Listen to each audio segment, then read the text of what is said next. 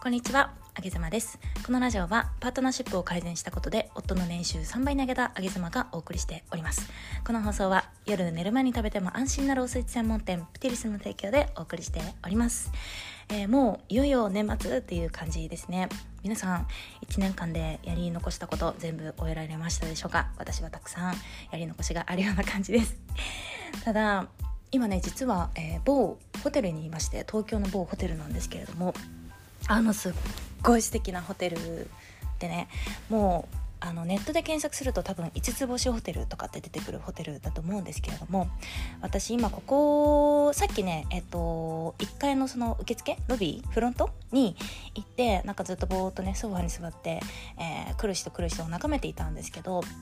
あのやっぱりこれねすごい勉強になるなと思って一つは私上げ妻修行って言ってねあのお金持ちのお家に知り合いのつてで、えー頼んでもらってで私が勝手に お邪魔をしてそこのいわゆるリアル上げ妻ですよ。もう大御所のねリアル上げ妻さんたちを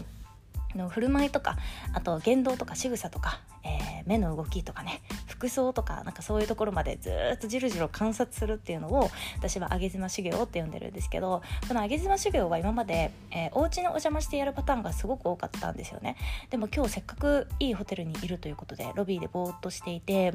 で来る人来る人こう女性ね特に見ていたんですけど、まあ、ご夫婦でね、えーいらした方なんかっていうのは女性ばっちりお着物で決めてね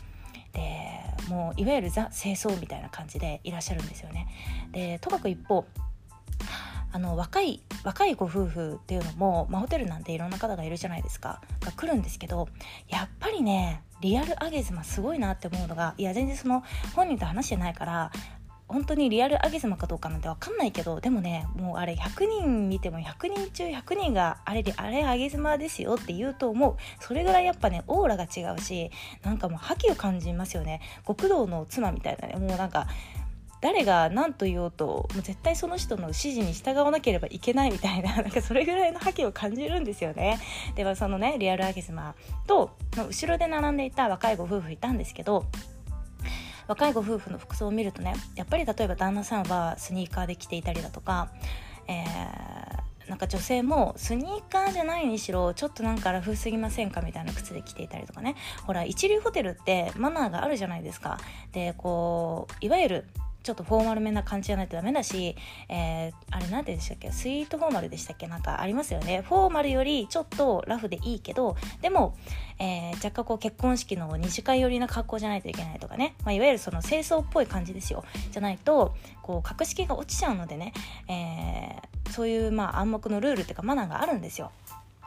けどなんか若い夫婦は多分それを知らないのか、まあ、そういうスニーカーで来たりとかね、えー男性だったらジャケットを羽織ってないとかっていうのはまあもう普通にあるあるで多分割合で言うとちゃんと意識してる人が4で6ぐらいがまあちょっと普段着なのかなみたいな格好だったりして、まあホテル側もこう何も言ってなかったけど私はなんかそういう人全員追い出せばいいのになって思うんですよね。なんかやっぱり超一流ホテルの、えー星何個とかっていうのってその雰囲気作りってもちろんホテルマンとかそのホテル側のやることもそうなんだけどでもお客さんもそのホテルの雰囲気を一緒に作ってるじゃないですか。ゴルフ場で言えばベルトをつけてこう襟付きのシャツを着てっていうのがマナーであるからそれを私は最低限最低限守るのがゴルフプレイヤーだったらプレイヤーのなんかこう資格みたいなもんだと思うんですよね。ホテルも自分がお金出すからなんかこう T シャツでみたいな感じでまあすごくなんかもう一流の経営者とかってなんかそういう方が多いみたいなのってよく読むけどでも超一流の方であればあるほどそういうところってまだ守ると思うんですよね。で実際通る方通る方の、えーこの人リアル上げ妻だなとかその旦那さんうわなんかすなんかすごそうだなみたいなもうバリバリやってるなみたいな人ってやっぱりちゃんとスーツ着てきた。なんかもうこの違いなんだろうなというふうに思いましたね。でホテルマンもやっぱりそういうお客様にはちゃんと接するしでラフな格好で来る方にはもちろんちゃんと接するんだけどでもねやっぱ接する時間が明らかに短い。なんかもうさささって感じでさささって感じで、まあ、あしらわれるような感じで本人は多分気づいてない。本人は相手も超一流のね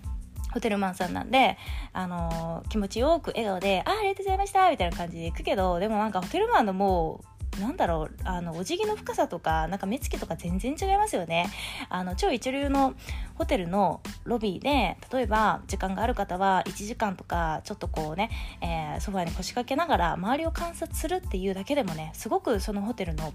こう礼節マナーとか、えー、来られる方のあこういう方はマナーを守っているなとかねなんかそこら辺もすごく勉強になるなって感じた